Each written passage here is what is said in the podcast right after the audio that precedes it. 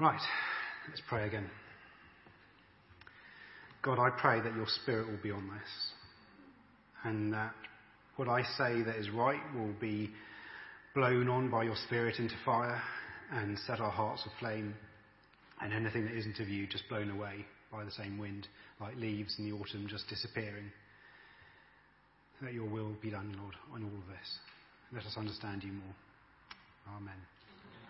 Amen. Right. Um, all spread out. One thing I've had to do a lot of over the years is exams. I'm sure you all remember the days when you had exams and the kind of the nerves of getting ready and, and wondering what questions and, and you know last second revision, all this sort of thing. I got I had to do lots of exams throughout my life, partly because I bailed on my first attempt at a degree and then did a separate one and then and so on. Um, and so I've had to take lots of exams over my life, and I've got quite good at them. Not because I'm good at learning a lot, I'm good at focusing on the few things that I do need to learn with what limited capacity I have for knowledge. It's all about efficient marks rather than good marks. The last batch of exams I had was on industrial acoustics.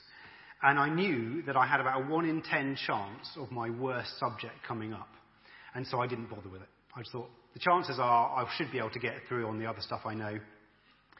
Um, so acoustic waveforms, forget it every now and then Ewan tries to talk to me about, you know, waveforms and stuff, and I'm like, no, sorry, mate, you know, just, just yeah, ditch that idea.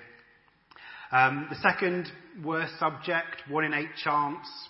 So vibration dose values, forget it, not interested. Anything that wasn't utterly critical was a waste of what limited brain space I've got.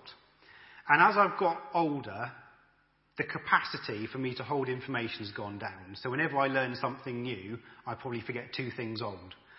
Um, it seems to be worse and worse. As the older I get, my memory just seems to disappear. So I'm very glad that there's no exam to get into heaven. There is, there is no theology exam, which I'm relieved at. We will not get marked on our understanding of the Old Testament. We will not be tested on whether we know the difference between sanctification and propitiation. There is only one question do you know Jesus? And the simple answer is yes or no. No long exams, no, you know, nothing complicated, just do you know Jesus? And to make it even easier, Jesus stands with us, the examiner, answering the question with us. It's that easy. So despite my scant grasp of theology, so even if I'm wrong today, I have confidence that if I have got it wrong, for whatever reason, I will still be able to stand next to everybody else. I'll be able to stand next to people from Mother Teresa all the way up to Steve Chalke and Wayne Grudem. You know, it makes no difference how well we understand our knowledge of, salvation and God and all that sort of thing. There's only one question, and you're in or you're out. In fact, my favourite character in the Bible isn't, well, Elijah probably comes a close second, and Jesus, well, you know, he's probably kind of shouldn't really be on the same list. But anyway, my favourite kind of normal character in the Bible is the thief on the cross.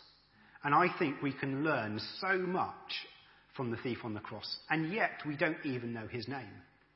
He was never baptized. He never went to church. He didn't lead a holy life. He hadn't followed Jesus he had very little, if any, understanding of Scripture, and even if he had, he obviously didn't put any of it into effect. And yet, on the strength of past 11th hour confession, Jesus turns to this meritless thief and tells him that he's going to paradise. And the word paradise they use here, paradiso, literally means like a walled in oasis where you're not meant to get in. It's kept for like the, the kings and the rulers would like wall away the oasis that you know, normal peasants wouldn't be allowed in there. And yet this guy says, you know, today you'll be with me in paradise. The first person to die purely th- and go to heaven purely by the merit of grace rather than knowing the law or anything like that. Yes, I guess they were saved by Jesus as well, but you know, the first person who had nothing of value in his life, justified solely by grace, and we don't even know his name. And yet we can learn so much from this guy. It's amazing. So as I said, there is one test that gets you into heaven. Simply, do you know Jesus? Today I'm going to be talking about grace, and that reading, where have you gone? You, you read it so well, I have to say. That was very. I'm not going to read it all out again because I couldn't do anywhere near as good a job. There's a whole load of information in there about grace. And to try and break it into manageable lumps, I'm going to break it into three sections the grace in the past, grace in the present, and grace in the future. So that should be relatively easy to get your heads around. So, let's see if the magic works. Hey, grace in the past. For he chose us in him before the creation of the world to be holy and blameless in his sight. In love, he predestined us for adoption to sonship through Jesus Christ in accordance with his pleasure and will. In, and will. This is one of those verses in the Bible that just blow our minds. We were chosen to be holy and blameless before the world was created. That's just incredible. Before I chose God, God had decided and chosen me. Now, I don't really want to dig too far into the whole predestination thing because that surely would be an exam I, I would completely fail on. But I think the reason why we struggle with the whole idea of predestination is because we look at it through human eyes. God looks at it completely differently. Because he is the author of creation, as any other author, he knows how the story is going to end before it even begins. Before he starts writing it, he knows the full story. He knows how the book's going to finish. Maybe he did give us free will to choose him, but because he's all knowing, he knew that we would choose us in advance. From his point of view, he always knew it was going to happen. But this verse seems relatively clear. We were chosen and we were predestined to be saved. So what can we take away from that? You know, what, what do we learn? Well, does that make us unique? Well, no, because lots of people are saved by the same grace. Does that make us any way, any way better than anyone else? No, because my, our own merits are completely worthless. You know, we have the quality of Christ given to us. So whatever we have in ourselves is, is of nothing. Does it mean that we don't need to evangelize? Again, no. We're commanded to spread the gospel, regardless of whether they're predestined to know, which is a complete mystery. What is certain is we're commanded to go, and, go into all the world. Does it make us special? Yes. Because for some unknown reason, God chose us. I, I don't know why. I, it's nothing that I, I feel kind of hey about. I feel humbled by it. Why? Why me? I am, I am meritless. There could be a million more people more worthy in whatever scale you could imagine that are more worthy of being saved than me. I am, you know, nothing. There, there must be a million people better than me. But God chose me, and God chose you. When I was a child, I was forced to play rugby. It was one of those things that everyone had to do. You must play rugby. And I was useless at it. I hated the mud. I hated the, the, physicality of it. I hated the running around. I hated how, you know, if you weren't in the right friendship group, they never passed the ball to you and all this sort of thing. I, I, I didn't like anything about it. And yet there were these kind of 10 year olds who were big, much bigger and more capable and more sporty and more able than me. And they were there, you know, with these cauliflower ears and squashed up noses and, you know, they're just a different breed from scrawny people like myself. So these chosen few who are actually good at them. And every so often they would mix the teams up, you know, the A team, the B team, and the, you know, people with me in it. And every so often they mix up the teams, and on, in my team, there was one of these rugby superstars. A hulking great lad. And he set me up to score a try. The offside rule meant that people couldn't get to, you know, he was holding the ball like this, and people couldn't get past him because of the offside rule. And he was big enough that he could hold back the entire other team. And he's going, John, take the ball and run, score, score. And he passed me the ball, and I scored the only try in my entire life. He could have easily scored without me. Easily. He'd have done it a hundred times before. And yet, he wanted to share that victory. He wanted to see somebody else win with him. He passed me the ball and I scored a try. Predestined grace feels like that to me. A gift that we don't deserve, that has been set up so that the team captain can pass you the ball and share in the victory. That's how it feels to me. Other than being humbled, which I, I feel is the biggest thing we can take out of this, I don't know what else I can say about grace in the past. And so I'm going to move on to grace in the present.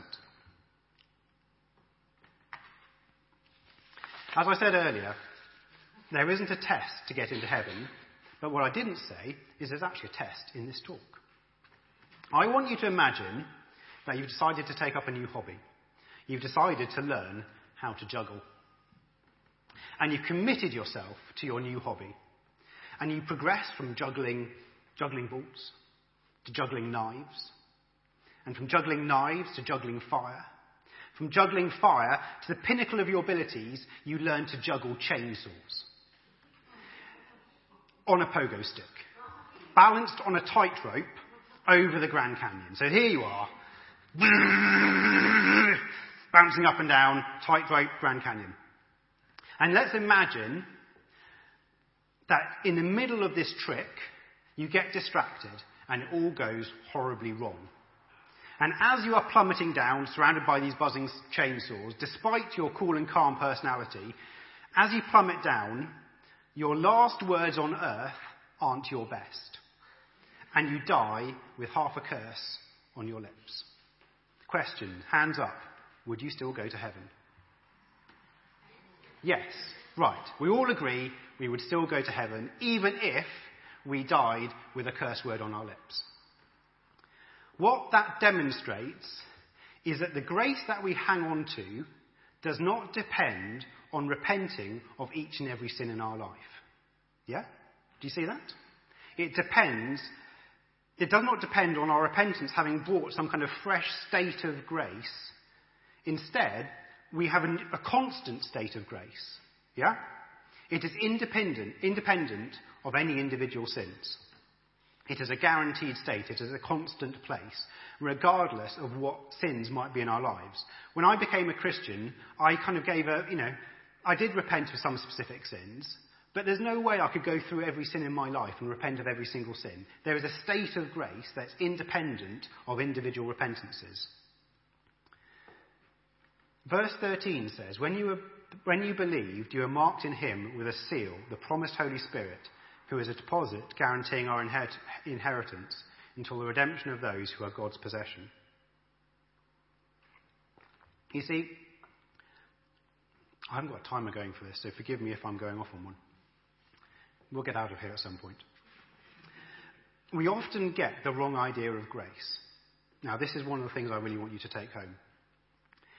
We imagine that we are tempted into sin, and then our sin increases, and we damage our relationship with God until the point where we get to a state of repentance. And at that point, we receive grace over our sin, and then we get back into our relationship with God. And that cycle repeats itself again and again and again. So if you imagine like this triangle, you know, you get tempted into sin, and the sin grows and grows and grows and grows, and then I've had enough of this, God, I've got to stop it. Grace comes, and then back to the beginning, in a good state with God. But then temptation comes, and the sin grows, and the sin grows, and the sin grows. And this cycle repeats itself again and again and again. It sounds plausible, but it's simply not true. If we needed to be in a fresh state of repentance to get a fresh state of grace, then when we fell off that tightrope and swore on the way down, we wouldn't go to heaven because we had unrepented sin in our lives. That clearly isn't the case. We are clearly in this constant state of grace. The practical upshot of this is as a Christian, when we sin, our state of grace is undamaged. Our state of grace is completely immutable, unchangeable. But then where is repentance? Does repentance have no part in this anymore? Can, should we just, you know, do whatever we feel like? Clearly, repentance has some effect. So, sin and repentance have effects on our relationship with God. So what does it, what is it? What does it do? What do we need to do? Simply put, sin damages our emotional relationship with God. but that emotional relationship is independent of our state of grace. It's like a married couple. You could have a bad relationship, but still be married. Or you could look at the best example is the prodigal son in, in Luke 15. He never stopped being the father's son. No matter how far away he was, no matter how many years he was distant from him, no matter how much of his inheritance he had tried to spend in advance, he came back to the father saying, Make me like a servant. And he said, No, you're my son. He never stopped being his son at any point. Sin breaks the emotional relationship, but it doesn't change fundamentally who we are. We are that son. We are that husband or wife. It doesn't change that state. Now, as a motivator against sin, I find this very compelling. Because instead of sin distancing us from God, which is kind of, you know, it, it makes us feel like, you know, that mistake, if, if, sin distances us from God, then we feel like we're over here with our sin and God is over there with his holiness. And there's this kind of insulating gap between us that, you know, God's distant and I'm over here and, you know, never mind God, you know, it's, that's not true. Instead, God is with us all of the time. When we swear, when we covet, when we steal, when we lie, whatever it might be, God is right next to us. Because it is not grace or God that is broken, it is sin that is broken. Our state of sin has been transformed into a state of grace, and God now lives with us. We can't hide from God. Our sin doesn't hide us from God anymore. We're like chained slaves. We are now owned by God. Just as previously we were owned by sin, we are now owned by God. It is an adopted sonship. When we're adopted by sons, that becomes an unbreakable contract. No matter how much we wallow in our sin, God is still with us. So when you do sin, don't think that God is far from you, because he's as close to you now as he has been at any other time. And in one of my favourite verses in a, in, a, in a song, the price is paid. Come, let us enter into all that Jesus died to make our own. The price has already been paid. And all you need to do is open the door and go inside. It's, it's there. It's there. Another one of the understandings I've had about grace is, is the enormity of how, how overwhelming it is. When I became a Christian, I thought that grace and sin were kind of like on these kind of joint, kind of like cosmic scales. And that there was sin on one side and grace on the other side. And as I sinned more, God would give me more grace. And I'd somehow kind of keep this balance between, you know, what the goodness of, you know, the forgiveness that God gave me and the amount of sin that I had in my life. That, you know, they were kind of, one grew and then the other grew. And that as I sinned more, it would be the greater cost to Jesus in terms of like suffering. You know, if I sinned more, then this would have cost Jesus more for my forgiveness. You know, more pain, more suffering, more separation in some way. It sounds logical, but it's wrong. I, I looked up to see if this is some particular heresy, which, you know, has got a particular interesting name, but I couldn't find one. I call it the John heresy. Um, Hebrews 7:27 says he sacrificed for their sins once for all when he offered himself. And Romans 6:10 said, "In the death he died, he died to sin once for all, but the life he lives, he lives to God." Jesus' sacrifice was this one-off event. It's, it is finished, is what he said. It's not added to by any increase of sin. It is done. It is finished. I was trying to think of analogies that I can try and express to, to make this clear. Um, one analogy which I think, I think is in one of the Alpha courses um, says it's a bit like going into a restaurant where you've forgotten your wallet, but you know the restaurant owner. And so he says, well, you know, I will give you the food. Whereas other people, they just cannot pay. I'm not sure that's quite right because the owner has limited funds. You know, the sin, you know, like the food that you eat, which you can't pay for, you know, is, is, a, is a physical limited amount. And the amount that the owner then gives you in return is also a limited amount. Not quite right. I thought maybe it's like throwing a rock into the sea. Maybe this is a better analogy, where the sea covers it, but it never gets any smaller. You know, the sea is this constant amount, and no matter how many rocks you throw into the sea, the sea will always cover it. The sea is never going to get smaller by throwing a rock into it. But that's not quite right, because the rock is still there. And you can measure this, the sea, and you can measure the rock. Or I could go all sci-fi, because I'm quite a sci-fi person. I was thinking maybe it's like gas leaking out into space from, us, from the space station. You know, this hard, endless vacuum, hard vacuum of space, and a little bit of gas going into it. But also, that's not quite right, because the gas is still there, just very, very, very thinly spread out. The analogy that the Bible uses is death. Romans 7.1 says, Do you not know, brothers and sisters? Am I right in the right section? Yes, I am. No, I'm not. Hang on. No, we are on the right one. Sorry about that.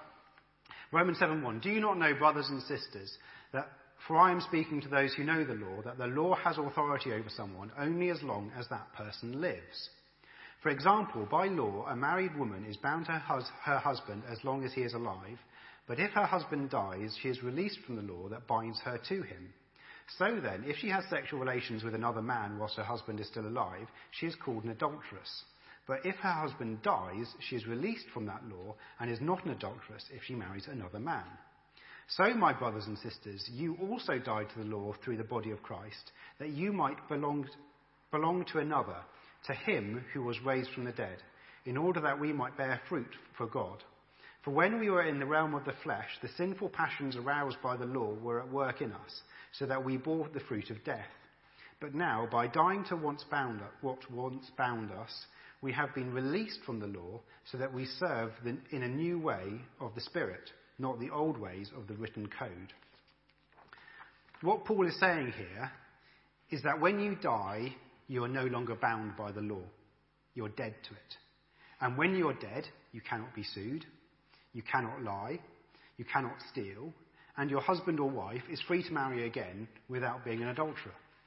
You're dead to all of it. You're dead to sin, is what the Bible also says. It has no power, no law over us.